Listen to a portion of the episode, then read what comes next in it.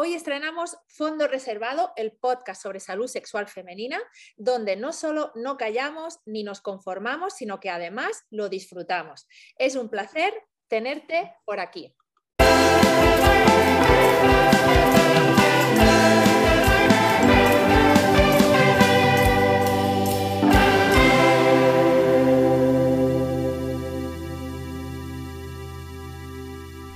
Deciros además que Fondo Reservado está patrocinado por Cum Laude Lab, que es una marca muy molona de cuidado genital que os invito a descubrir, aunque seguro que muchas lo conoceréis ya.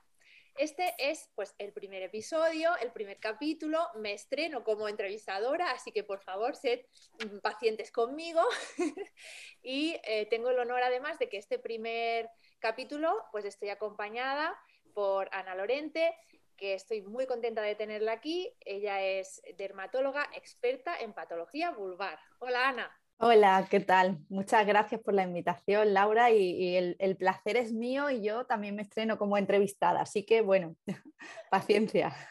Bueno, yo estoy muy contenta porque imaginaros lo que es para mí tener a una experta en eh, patología vulvar, ¿no? Bueno, para deciros que eh, Ana es dermatóloga, o sea, es, médica, eh, especialista en dermatología, pero además es experta en vulvas, ¿vale? Entonces esto es como algo bastante peculiar y que la gente pues seguro que se, ¿no? Seguro que se sorprende al que cuando tú dices esto, ¿sí o no? Sí, sí, sí, se sorprende. Todo el mundo me, mira un poco a veces con cara rara, pero sí, bueno, es lo que más me gusta y es el campo en el que intento formarme más y es lo que más me gusta ver. Claro, porque, o sea, Ana, ¿por qué vulvas? Porque todo el mundo se preguntará, o sea, ¿por qué siendo dermatóloga, en vez de estar habiendo, ¿no? viendo arrugas en la cara, estás viendo vulvas? Que también las veo, también las veo. Pues, pues mira, un poco por, casualidades de la vida. Yo durante la carrera me encantaba la ginecología, es la, la, asignatura que más me gustó. Eh, una de mis tías es matrona y bueno, pues me iba todos los veranos con ella, me encantaba todo lo que era el paritorio, pero claro, me encantaba ser matrona. Entonces, bueno, luego hice el MIR y por unas, unas, circunstancias personales, pues elegí dermatología, pero seguía con la espinita, incluso durante los años de residencia me planteé eh, repetirlo incluso, con la espinita de dedicarme a, la patología, sobre todo el trato con la mujer, las enfermedades de la mujer, patología específica del embarazo, en el caso de la derma de la vulva, y, y un poco empecé a interesar en eso y a buscar la forma un poco de, formarme más de forma específica en este tema. ¿Cómo se especializa una dermatóloga en vulvas? Pues no, no te especializas, no, no existe, no es una súper especializada como tal, como por ejemplo la derma pediátrica o la dermatología estética o la tricología, el, el, pelo que está ahora muy de moda y que hay máster y expertos universitarios para esto, no, no hay como tal. En mi caso fue también una casualidad. Eh, yo me fui a, Inglaterra a hacer una rotación el último año de residencia, a hacer un observership, que se llama, al Hospital Guy's y St. Thomas, y allí me fui a hacer una, una especialización o una rotación en cáncer de piel. Pero me quedaban unos días libres y me reubicaron esos días que no tenían nada planificado en la unidad de dermatología de la mujer, que yo ni sabía que existía. Y aquello fue para mí como decir, bueno, pues aquí es donde puedo unir las dos partes, ¿no? O sea, había psicólogas, sexólogas, había dermatólogos, ginecólogos, había un anestesista de la unidad del dolor, enfermeras especializadas, eh, fotógrafos especializados en tomar imágenes de esa zona y la paciente entraba y salía con todo hecho. Em, entonces, mm, yo cuando, cuando ya me vine para acá dije, cuando termine la residencia, o sea, este es mi camino y, tengo que intentarlo. En, España hay más gente que le gusta la vulva. Mm. Está el doctor Pablo Lázaro Chaita, que está en Madrid y que es el pionero, es el que lleva años luchando y reclamando que los dermatólogos vean vulva y atiendan vulva, porque en realidad es, es piel. Mm, y, él, bueno, luego él me ha ayudado muchísimo, él organiza cursos, formaciones, es siempre cuando tienes una duda con una paciente. Claro, porque donde tú estás trabajando, porque quien no lo sepa, ella está en Sevilla, eh, ¿vosotros tenéis una unidad parecida a, lo que tú estás contando en Inglaterra? En el sitio físico no, aunque ahora también estoy empezando a pasar consulta en, en, una consulta de fisioterapia, que sí trabajan psicólogas, fisioterapeutas y yo, y hay una tarde al mes que intentamos hacerlo todo en conjunto, pero es una consulta eh, muy pequeñita, pero la mayoría de la actividad que desarrollo la desarrollo en un hospital privado, donde tengo mi consulta, y allí sí que colaboro con ginecólogos, colaboro con fisioterapeutas, pero como que cada uno está en su centro. Bueno, tengo que decir que también es la dermatóloga en Ginesex, ¿eh? que es la nueva incorporación que estoy muy contenta, así que bueno. Eh, escúchame, cuando hablamos de patología de la vulva, mucha gente, ¿no? Cuando nos ubicamos en los genitales, inevitablemente nos vamos hacia la ginecología, ¿no? Entonces ahí, no sé, hay como una especie de competencia entre eh, ginecología y dermatología o, cómo lo ves tú, ¿no? O, cada uno tiene su lugar o cómo va esto.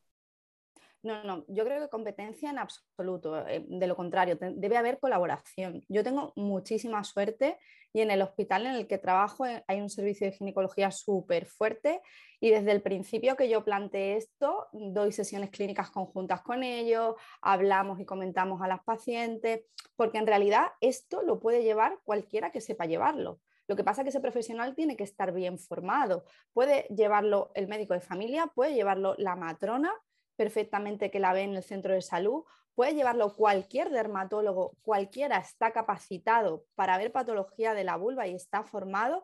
Lo que pasa que, bueno, si te dedicas solo a esto, pues tienes más interés, pues como el que se dedica al pelo, ¿no? Está más formado. Claro, está claro, no es lo mismo ver una paciente con ese tipo de patologías al día que ver todo el día claro. Pues, ese tipo de pacientes. Obviamente el, hábito te hace ser especialista, ¿no?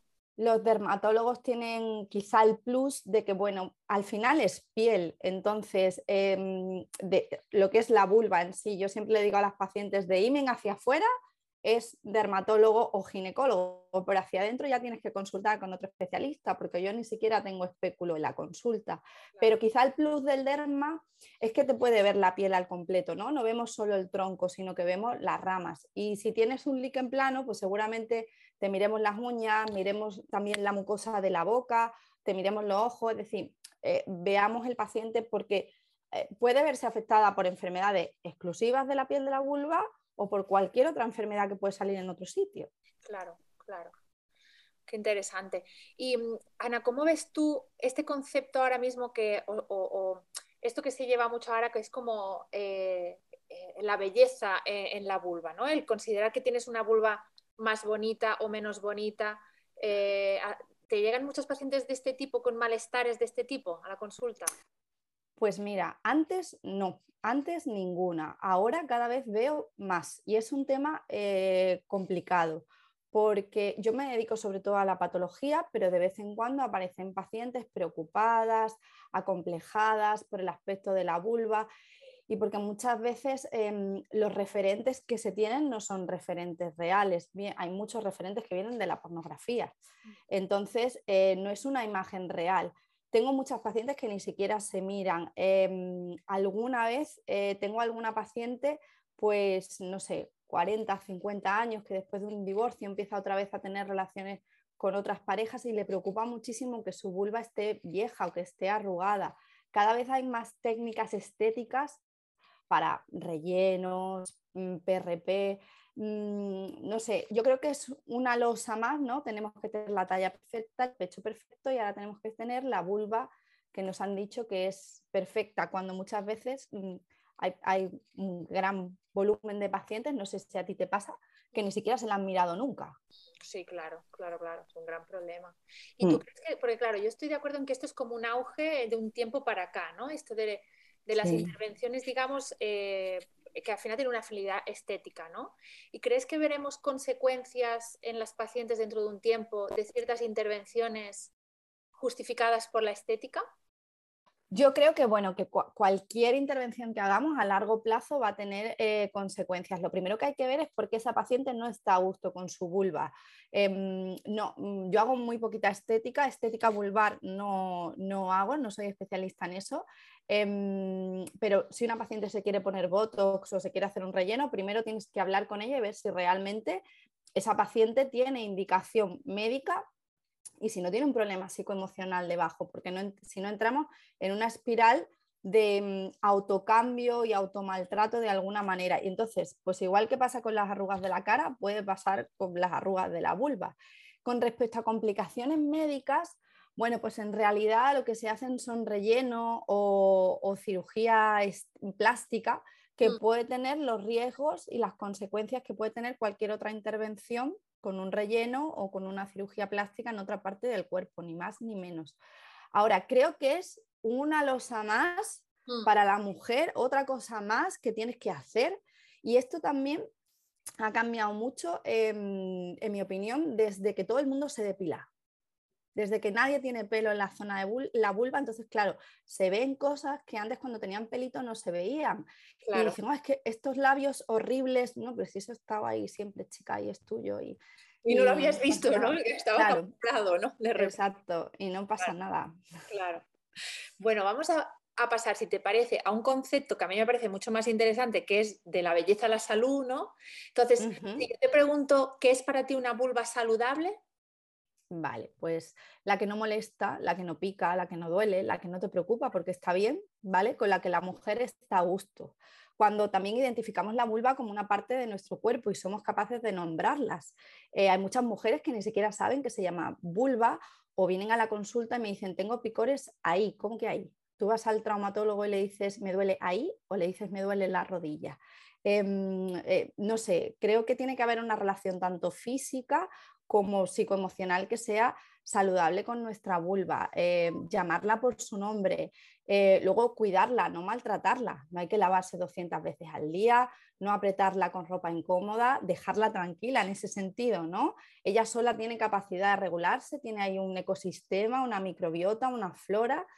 Es una zona muy compleja porque ahí coincide pues la uretra por donde hacemos pipí, la vagina, muy cerquita el ano, y todo eso tiene que estar en equilibrio, con lo que cuanto más lo respetemos y más tranquilito lo dejemos, sobre todo no, maltratar. Y si ya hay algún desequilibrio, pues consultar y, ver qué es lo que está fallando. ¿Tú crees que todavía hay mucho tabú al preguntar, ¿no? al, al consultar respecto a los malestares de la vulva? Sobre todo, te diría que sobre todo en mujeres mayores, ¿no? En, cierta edad que a lo mejor vienen y llevan 15 o 20 años, pero, pero mm, me sorprende a veces que también en mujeres más jóvenes, sobre todo falta de información y de educación. Em, muchas veces vienen a la consulta y yo cuando vienen les doy un espejito y le digo, venga, vamos a mirar las dos que hay ahí, que te molesta, que te duele, y, muchas me miran horrorizadas y me dicen, no, no, no, no, yo, yo no voy a mirar, yo, yo que no me he mirado nunca, como que no te has mirado nunca, chiquilla. A mí Hombre, me pasa mucho eso también, sí. Te pasa, ¿verdad? Hombre, yo entiendo que encontrarte con una extraña en una consulta médica, ahí abrirte de piernas y ponerte un espejo, pues aunque yo intento hacerlo agradable, no es la situación más cómoda del mundo, pero que tú no hayas mirado nunca la vulva, a mí me llama mucho la atención. Yo tengo dos hijos varones y ellos son muy pequeños y ellos se exploran, se tocan, preguntan por sus genitales, pero yo creo que las niñas, al estar, no sé, la vulva escondida de alguna manera, mm. pues em, no pregunta y esto se arrastra y prefieres preguntarle a la de la farmacia, a la vecina, a tu prima, em, asumir que te, que te, pica y que eso es normal, eh, ¿no? Y al final es un problema de información y de educación. Yo fíjate que creo que, o por lo menos yo de, un tiempo sobre todo para acá, creo que hay más tabú al final, o más tabú o más dificultad en el, en el, paso a voy a consultar que una vez están en la consulta, o por lo menos yo en la consulta, ¿verdad? Muchas veces como que parece que va a ser mucho y realmente la paciente tarda unos segundos en sentirse cómoda, o por lo menos yo lo percibo así, y ya. Pero a veces es como, ¿pero cuánto tiempo hace que estás así? ¡Wow! ¿no? Es como que el paso más grande ha sido consultar muchas veces, ¿no? Eso es como, ¿verdad? Sí, sí. Ana, ¿y cómo de importante es que, o sea, entender que nuestra vulva es una parte del cuerpo que va a cambiar con nosotras, ¿no? A lo largo de nuestra vida y que eh, hay una vulva diferente en la niñez, otra diferente pues, eh, en, esa adolescencia, en la edad adulta y, luego pues, a partir de una edad ya más madura como la menopausia. ¿no? Entonces, ¿cómo, ¿cómo, ves tú ese paso del tiempo de la vulva mm, de, la niñez a la, a la menopausia? Pues igual que hay que conocerlo y que alguien nos tiene que contar que igual que el pelo que tienes de niña no es el que tienes de adolescente, ni el que tienes de embarazada, ni el que tienes cuando te salen mil canas, pues tu vulva también va a cambiar. Cuando eres niña, pues tienes los labios más gorditos, luego en la adolescencia aparece el vello, en el embarazo se puede eh, inflamar, incluso ponerse un poquito más grande, y que luego en la menopausia hay cierto grado de atrofia, y en la menopausia me parece fundamental porque pasan desapercibida mucha patología como el líquen escleroso, porque todo es atrofia, todo es atrofia, pica porque tienes atrofia, no espera, si tienes úlceras, si tienes heridas, no, si tienes una mancha blanca, eso no es atrofia a lo mejor es una enfermedad. Y mm. para diferenciar la enfermedad de lo que es normal, tenemos que saber qué es lo, normal. Tú no te puedes mirar un día y venir a la consulta súper, vamos, sí puede pasar, ¿no? Pero hay mujeres que de repente se miran un día, vienen súper preocupadas mm. y lo que traen son, lo que les preocupa son las espículas vestibulares y piensan que son verrugas. Mm. Entonces es importante saber que hay unas glándulas que son, no sé, un ahí, claro, eso, no, de repente estaba ahí toda la vida y no te has dado cuenta. Claro, claro. un, básico y saber que el cuerpo cambia, que el cuerpo cambia, sobre todo un órgano tan, tan, tan influido hormonalmente, ¿no? que quizá junto con las mamas es lo que más en la mujer eh, se manifiesta externamente como estás cambiando por dentro en función de tu, situación hormonal. No es, tu vulva no es igual cuando estás ovulando que cuando estás con la regla. Claro. Porque claro, cuando pensamos en patología de la vulva, yo creo que se nos va inmediatamente la cabeza a una mujer más mayor, ¿no? Pero realmente a ti te llegan pacientes de todas las edades. Sí, y me llegan niñas con patología eh, llegan adolescentes, llegan mujeres sobre todo de mediana edad y eso me encanta en el sentido de que eh, la enfermedad como no más típica de la vulva es el líquen escleroso, ¿no? Y todas vienen ya con 60, 70 años y clásicamente hemos dicho que aparece en esa edad, pero no es cierto. Lo que pasa es que tardan 20 años en consultar. Entonces, no es normal, ahora todos los líquen tienen 35, 30, 40 eh, yo soy, soy yo la única que ve el líquen en niñas de 5 años. No, es que antes no consultaban. Pero la patología vulvar puede aparecer, en, aunque cada una tiene como su rango de edad, ¿no? Lo más típico, tú lo sabes, ¿no? Hay enfermedades que afectan más en un rango de edad que en otro, pero puede aparecer, toda la que tiene vulva puede tener algo en cualquier momento de su vida. ¿Y cuál es, o sea, qué, o sea, a, modo general, ¿eh? porque ya sé que no podemos explicar y cada, cada, enfermedad o patología tendrá sus síntomas, pero cuáles, digamos, los síntomas que más nos tendrían que llamar la atención en cuanto a, oye, esto no es normal, hay que consultar? Pues cualquiera que no estuviera ahí antes, igual que en otra parte del cuerpo. La vulva no tiene que picar. No, no es normal que, nos pica. Aunque haya una crema que sale en la tele que dice que si te pica te pongas tal crema. No, no estés 10 años rascándote ni poniéndote potingues. Te consulta. No todos son hongos. Si todo lo que te dan es tratamiento para los hongos y no se te quita, no mejoras, consulta. La vulva no duele. Si te arde, si te quema, consulta. Em, no tienen por qué abrirse heridas, no tiene que sangrar, no te tienen que doler las relaciones sexuales. Si eso pasa, consulta. Y sobre todo, si aparece un granito, si aparece una mancha, si aparece algo que está duro, ¿vale? Consulta. Si no se cura en 10, 15 días, consulta ve a un médico, no, no, no hables, verás, puedes hablar con tu prima, pero no te pongas 25.000 cremas. Es preferible que, que consultes. Básicamente, escucha tu cuerpo y si algo te dice que no va bien, pues busca ayuda y, pide consejo. qué importante. Y qué importante es entonces mirarnos a menudo en esta parte, porque claro, a ti te, te, sale una mancha aquí en toda la frente y tú te das cuenta hoy por la mañana, o sea, hoy me ha salido esto, ¿no? Me sale una espinilla en la nariz y yo me voy a dar cuenta. Pero claro, cuánto de importante es mirarnos, tocarnos, palpar, ¿no? Que es algo que por favor, o sea, yo ya me falta escribírmelo, no sé en dónde, en que hay que mirarse esa parte del cuerpo, ¿no? Porque solo así podremos entender la normalidad y cuando salimos de esa normalidad. Efectivamente, o sea, no, se puede decir mm, mejor que efectivamente eh, mm, hay que mirarse. Justo esa frase yo la digo en la consulta. Eh, hay mucha gente que viene preocupada por los lunares de la planta del pie. Digo, es que tú la planta del pie no te la miras, pues imagínate la vulva, o sea, no te la miras. Y ahora, el día que te la miras y te ves una mancha, te infartas. No hay que mirarse todos los días, pero cada tres meses, cada cuatro meses, que veas que todo anda por donde estaba más o menos igual, que no hay ninguna, porque el cáncer de vulva, bueno, el cáncer en general no duele, Eh, muchas veces las pacientes vienen súper preocupadas por una patología dolorosa, pensando que puede ser cáncer y el cáncer habitualmente no duele.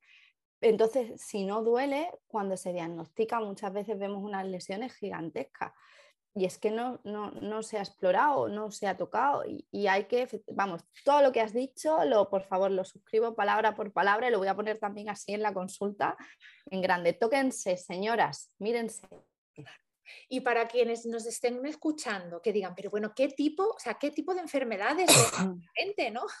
o, sea, o sea, ¿qué te puede salir en la vulva? ¿Qué son las, así en general las patologías vulvares que tú más ves? Vale, bueno, te puede salir de todo, ¿no? Pero quizá lo más frecuente con diferencia es el líquen escleroso. El líquen escleroso es muy, muy, muy... Dicen que no, debe ser que yo los veo todos, no lo sé. Desde que abrí la consulta es, es, muy frecuente que consulten, son unas manchas blancas, a veces se abren heridas, cicatrices y la vulva se va cerrando sobre esas heridas, pierden los labios menores, puede cerrarse el clítoris. Son pacientes que normalmente tienen un picor insoportable, dolor con las relaciones, aunque también tengo pacientes que no tienen ningún síntoma. Se ven muchas candidiasis pulvovaginales, mujeres mayores, diabéticas, que le afecta también a la ingle, que es distinto al flujo ese blanco que tienen, que son las candidiasis típicas. Mm, y, bueno, hay una cosa que a mí me tiene súper y que hablo mucho con las fisios de suelo pélvico con las que trabajo desde que hemos vuelto de la pandemia. Es, yo no sé si a ti te pasa, Laura, es terrible el número de pacientes que tengo con vulvodinia y vestibulodinia. O sea, he pasado de ver dos, tres al año a ver una a la semana. Que yo digo, no, no, es, no, no tengo una explicación, pero, pero es, es terrible porque además son pacientes que sufren muchísimo, que muchas veces han dado, a ti te pasa nada, ¿no? Han dado mil vueltas, le han dicho que es de la cabeza y, es, brutal. Yo en estos últimos, en el último año y medio, em, pues es que voy casi a bulbodinia por semana. Jolín, de, nuevo, de nuevo diagnóstico, me refiero, pacientes nuevas. entiendo. Pues la verdad es que, bueno, a veces se nos van a escapar cosas, ¿no? Que quizá esta pandemia, pues bueno, nos ha afectado en cosas que hasta dentro de un tiempo no vamos a saber ver, ¿no? Pero que están ahí, ¿no? Pues. Y mm, otra pregunta, Ana, ¿qué tipo de productos son imprescindibles en general para ti? Que, que no quiere decir que todo el mundo los tenga que usar, pero sí que tú dices, mira, hay ciertas cosas que son de, de manejo bastante habitual en una consulta de dermatología vulvar. Pues mira, yo como en todo intento tener sentido común, es decir, lo que le vaya a la mujer bien. No te laves mil veces al día, pero tampoco hace falta que te compres un jabón específico que vale 40 euros si tú con tu jabón de toda la vida vas bien. Un jabón suave, si es especial para la zona vulvar por el tema del pH, que es un poquito más ácido que en el resto de la piel, fantástico. Y si no, con que te compres un jabón sin DET, sin detergente, y con que te eches un granito de arroz una vez al día, no uses manopla, no uses esponja, por favor, esponjas y manoplas, ¿no? Desterradlas de vuestra vida, pero para todo el cuerpo. Y mm, respecto a las hidratantes, pues es como en el resto del cuerpo, si no lo necesitas, no lo utilices. Hay miles, pero tienen que ser cómodas. Yo te puedo recomendar la mejor vitamina E que hay en el mercado, pero si a ti eso te pringotea y te hace estar incómoda, pues chica, no te la pongas. Conócete, escúchete, escúchate. O sea, cada mujer sabe que es mejor para su cuerpo. Y aunque yo te pueda dar unas guías, yo no soy nada, nada estricta, ¿eh? Claro, de individualizar, ¿no? Al final. Claro, Claro, y si no necesitas hidratante, pues no te la pongas. Es como las manos, yo no me echo crema en las manos. O sea, el día que la necesite, pues me la echaré y probaré. Y, y, bueno, es verdad que hay productos específicos muy buenos, pero cada una tiene que saber yo creo que hemos, eh, ¿no? tenemos que encontrar el término medio en que parece que nadie sabe de, sabía de repente que la vulva se hidrata, a de repente nos tenemos que hidratar todas la vulva, pues, pues como tener que, a lo mejor no, que se puede hidratar, efectivamente, ¿no? Pero que como tú dices, ¿no? A veces no todo es necesario para todo el mundo, pero que también sepamos que hay ciertos productos que son específicos para la vulva. Claro, y si vas a utilizar algo, mejor utilizar algo que sea específicamente pensado para esa zona. Es decir, no te laves con jabón verde, Mm. No hagas eso. Eh, yo no me echaría. Claro. jabón verde? El jabón verde es un jabón que se hace aquí natural, jabón verde de las abuelas de lagarto. Ah, de jabón, lagarto. jabón casero, ¿no? El jabón casero. Jabón casero que tiene mucha sosa, que es, que es muy básico. Pues, o jabón lagarto, no, jabón lagarto no. O sea, hay productos en la farmacia. Claro, hay productos en la farmacia fantásticos. Eso es, una cosa también que nadie recae, ¿no? De repente en, cómo nos ha mejorado la vida los productos de cuidado genital, porque hasta hace, no sé, 10 o 15 años no existían marcas, como por ejemplo puede ser ahora mismo nuestro patrocinador, ¿no? El cum laude, pero eh, marcas de cuidado genital, que esto antes, o sea, incluso comprar, por ejemplo, un lubricante era difícil. Yo me acuerdo perfectamente cómo mandaba a las pacientes a buscar un lubricante a los sex shops, que con todo lo que suponía ir a un sex shop a buscar un lubricante, porque no había, ¿vale? Y ahora, pues, Jolín, tenemos una serie de productos específicos que, están testados dermatológicamente, que son productos con, que pasan unos controles de seguridad, de calidad, que, eso, es un gran avance, la verdad, pienso yo. Totalmente y que ir a una farmacia y de repente encontrarte una línea de, ¿no? de cosmética genital me parece un gran avance, sinceramente. Me parece como, claro, es que, es que estamos ahí, es que la vulva está ahí también, ¿no? Y que es una piel distinta al resto del cuerpo, es decir, no le puedes poner lo que le, lo que le puedes poner a otra parte del cuerpo, porque el pH es distinto, la zona es distinta, entonces no, le pongas cualquier cosa. Por ejemplo, hay gente que utiliza em, los productos de crema del pañal del bebé. No, no, es, no es lo mismo el culito de un bebé eh, que, la vulva de, una chica o de una mujer adulta. Entonces, bueno, ya que está, mm, sentido común. Yo me río porque muchas veces cuando viene una paciente, en general son pacientes a lo mejor más mayores, y me dicen, yo es que ya no sé qué echarme, me he echado ya la crema del bebé. yo digo, pues es muy mal, porque ya es que este tal el desespero, ¿no? Que ya ha recurrido a lo que sea, ¿sabes? Me voy a echar ahí lo que sea, la crema del bebé. Y yo ya digo, pues esto es mala señal, ¿sabes? Para mí eso es como mala señal. No he encontrado hasta ahora nada y ha puesto ahí. Totalmente. ¿No te pasa que te vienen con la bolsa, con una bolsa llena de crema sin ninguna es, y te sacan 15 cremas y dices, pero o sea, nada de esto es para la vulva, ¿cómo te pones? Pero en cambio representa para mí un malestar muy importante, ¿no? Es decir, está, tiene tanto malestar en esa zona que ha probado de todo. Eso es sí. Una desesperación total, ¿no? Sí. Em, bueno, otra cosa, Ana, porque claro, la gente me dice, pero ¿cómo que dermatóloga y está en Sevilla y consulta online? O sea, ¿se puede hacer consulta online para consultar para la vulva? Eso es una gran duda que, me preguntan, ¿eh? Perfectamente, sin problema. De hecho, el, el 80% de mi consulta es hablar, hablar con las señoras. Luego explorar, es súper importante explorar y es súper importante tocar, pero el 80% es eh, historiar, preguntarle desde cuándo le pasa, con qué lo relaciona, historia menstrual, historia sexual, partos. Y luego siempre se pueden hacer buenas fotos y enviarlas. Si algo no se ve claro, siempre se puede orientar a la paciente y luego eh, gestionar una cita presencial. Eh, si hay que hacer una biopsia, si hay alguna duda o derivarla a un compañero a su ciudad, pero ya con una orientación y luego también es muy útil para pacientes que, bueno, pues a veces se desplazan porque están, muchas veces están desesperadas. Haces una primera visita y luego se puede hacer el seguimiento online también.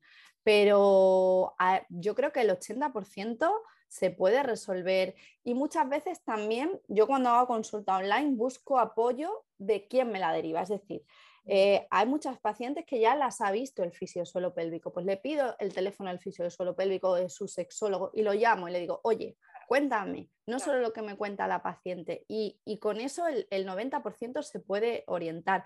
Em, derivaré luego a consulta presencial un 5, un 10%, no mucho más. ¿eh? Ahí viene un poco mi otra pregunta, que es lo que estamos, o yo siempre defiendo, me considero una, defensora del abordaje multidisciplinar, ¿no? Que siempre hemos hablado de, cómo importante para mí es eh, que una paciente contacte conmigo que para mí es igual de importante poder resolverle yo o poder, o poder orientarla a decirle, pide cita con la dermatóloga, ¿no? por eso yo necesitaba pues un poco construir ese equipo de confianza porque mm, yo no entiendo otra manera, no sé qué piensas tú, no entiendo otra manera de atender a las pacientes que no sea desde esta visión global. Bueno, para mí eso es que es básico. Mira, cuando yo empecé a pasar la consulta en 2013, o sea, yo me sentía en el desierto. Es verdad que siempre tuve mucho apoyo de los ginecólogos, pero algo me faltaba. A mí me cambió la vida profesional y personal conocer que existía fisioterapia suelo pélvico. Es que hay mucha gente que no sabe que existen sexólogos y fisioterapeutas de suelo pélvico o que hay matronas que te pueden ayudar con tu patología de la vulva. Entonces, es que, mm, mira, toda la que hay muchas pacientes que yo, por ejemplo, con el tema de las vestibulodinias y demás, yo muchas veces hago el diagnóstico y le digo, mira, yo te voy a acompañar, pero realmente esto tienes que trabajarlo con tu sexóloga, tienes que trabajarlo con la fisioterapia. Y hablo con ella y yo llamo absolutamente a todo terapeuta que lleva a, Aquí en Sevilla es verdad que tenemos una plataforma en común eh, de historia clínica y tú puedes entrar, ver y si no llamas a la, que, a la que se encarga de esa paciente y puedes hablar con ella. Pero es que sí, si no, y luego todas las pacientes, el 99% de las pacientes que tienen una enfermedad cutánea en la vulva, tienen secundariamente problemas que pueden mejorar con la fisioterapia, que pueden mejorar con un psicólogo, con un sexólogo, porque mm, haces contracturas secundarias, haces miedos a tener relaciones que luego se quedan enquistados. O sea, tú tienes que abordar a la paciente eh, eh, globalmente y, todo lo que no sea, lo de multidisciplinar en otras cosas, pues yo que sé, radiología intervencionista, en los comités de tumores, está súper interiorizado, pero en esto mm. es que es mm, básico. Sí, sí, sí, estoy totalmente de acuerdo. Bueno, Ana, me quedaría charlando mm, toda la tarde, pero para ir como finalizando, me gustaría así como preguntarte Mm, algunas preguntas así cortas de temas controvertidos que siempre son fuente de debate, a lo mejor, ¿no? ¿Cuál es tu opinión? Entonces, sobre los productos de higiene menstrual, em, ¿hay alguno que te parezca mejor o peor o más respetuoso con la piel de la vulva que otro? ¿Y cuál, o cuáles recomiendas? Pues en general que le vaya bien a cada mujer, con el que esté cómoda, con el que te haga la vida fácil. Em, hombre, si son productos de algodón, ¿vale? Eh, pues mucho mejor, productos que realmente sean, ahora por ejemplo, se han puesto muy de moda las esponjas menstruales, pues vale muy bien, pero no compres una esponja natural, y en fin, productos que estén, em, que te den una garantía, que mantengan la higiene, porque al fin y al cabo te lo vas a meter dentro del cuerpo, ¿no? Em, lo único con lo que, o sea, no, no soporto son los salva sleep. Por favor, señora. Podemos vivir sin salva sleep. Nos han vendido que tenemos que llevar un salva sleep. No, no hace falta llevar todos los días un salva sleep. Libérense. Eso es lo único que no. Claro, digo, tú imagínate llevar todo el día pegado aquí en la frente un salva sleep. No. ¿Qué pasaría en la piel de la frente? ¿No? Sudando, granito. ¿Qué nos pasa con la mascarilla, no? Claro. la mascarilla y que, pues granitos, eczemas, de todo hemos visto ya con la mascarilla. Pues, pues esto igual, ¿no? Todo el día con el salvaslip. Muy bien. Yo siempre lo digo, muerte, Totalmente. Esto no lo habíamos hablado, pero estamos de acuerdo. Em, es verdad, no lo habíamos hablado. Em, otra pregunta. ¿Se puede tener alergia a cosas de, o sea, productos de contacto, por ejemplo, preservativos, tampones, compresas o tejidos y que tengamos una alergia de contacto en la vulva? Sí, se puede ser alérgico a todo. Puedes tener un eczema porque tengas dermatitis atópica y tu piel sea más sensible y entonces el problema no es el producto que te pones, el problema eres tú, que tienes una piel eh, que no fabrica bien el, el, manto protector y todo te irrita, ¿no? Entonces tienes que controlar primero el eczema antes de ponerte ni siquiera una mísera hidratante.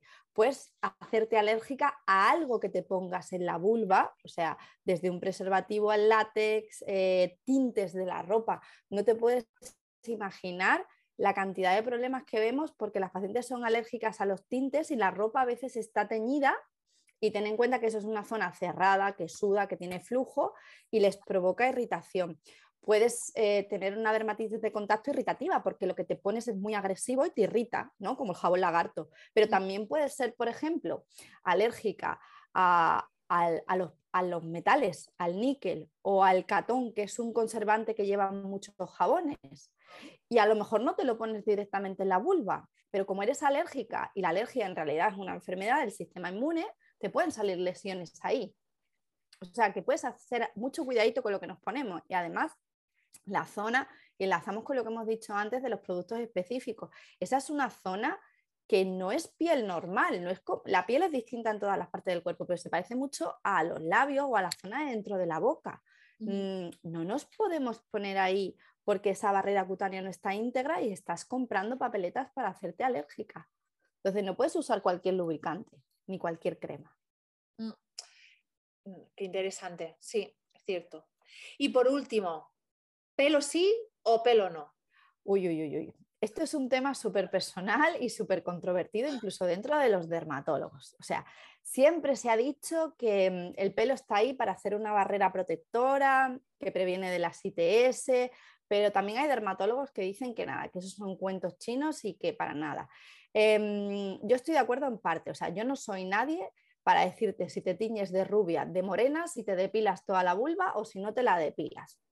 Pero sí que es verdad que sentido común. Yo creo que la zona de los labios mayores se debería dejar el pelito y es preferible, por ejemplo, recortarlo, porque al final estamos viendo eh, un montón de dermatitis irritativas, de eczemas, porque claro, esa piel no está preparada para estar rozándose todo el día con un pantalón vaquero apretado, con una braguita, con un tanguita apretado y al final se resiente, ¿no? El pelo está ahí para algo, igual que la cabeza, ¿no? Lo que, por ejemplo, yo no estoy de acuerdo son eh, con pacientes que, o con gente que opina que hay que depilarse por higiene. Por higiene no te rapas la cabeza. O sea, te lavas el pelo y ya está, ¿no? Pues ya está. Mm, cada mujer con lo que esté cómoda, pero si me piden opinión, yo creo que la zona de los labios mayores hay, hay que respetarla, hay que dejar ahí pelitos, se puede recortar y lo único, cera no. Por favor, la cera en la cara y en la vulva debería estar prohibida, porque eso te pega un tirón que te arranca, te arranca el pelo y te arranca la primera, o sea, lo que somos capaces de aguantar las mujeres, te arranca la primera capa de epidermis, entonces eso se lleva ahí y luego te de una generación que nos hemos dado tirones, Ana. Ya. Claro, pero en, las ingles, no, ¿eh? en, las ingles, que ya era un infierno, ¿no? Pero en, la en los mismos labios mayores, labios menores, zona perianal, y luego además te pones ahí un gel fresquito de aloe vera, ¿no? Y, te haces alérgica, porque es que te has arrancado. Igual con la cara, ¿eh? Por favor, no os hagáis cera en el bigote, ni en las cejas, y no pinzas. Prefiero que se hagan en láser, ¿eh? Pero, pero bueno, que oye, que yo no soy nadie para decirte cómo tienes tú que llevar tu, vulva, como cada una le guste. Me parece además una reflexión estupenda para terminar. Ah, Ana, muchísimas gracias. Eh, me siento muy afortunada de que hayas eh, participado en este primer podcast. Espero que, la gente que nos esté escuchando pues eh, le parezca interesante, curioso, que anime sobre todo a hablar de salud genital y de salud vulvar. Y, oye, me encantará si me dejáis comentarios si os ha parecido bien eh, este primer capítulo, si tenéis ideas para más y, muchísimas gracias. Nada, la afortunada soy yo. Muchas gracias a ti, me ha encantado y bueno, espero que, que eso, que ayude y anime a mucha gente a hablar de este tema. Gracias, Laura. Adiós.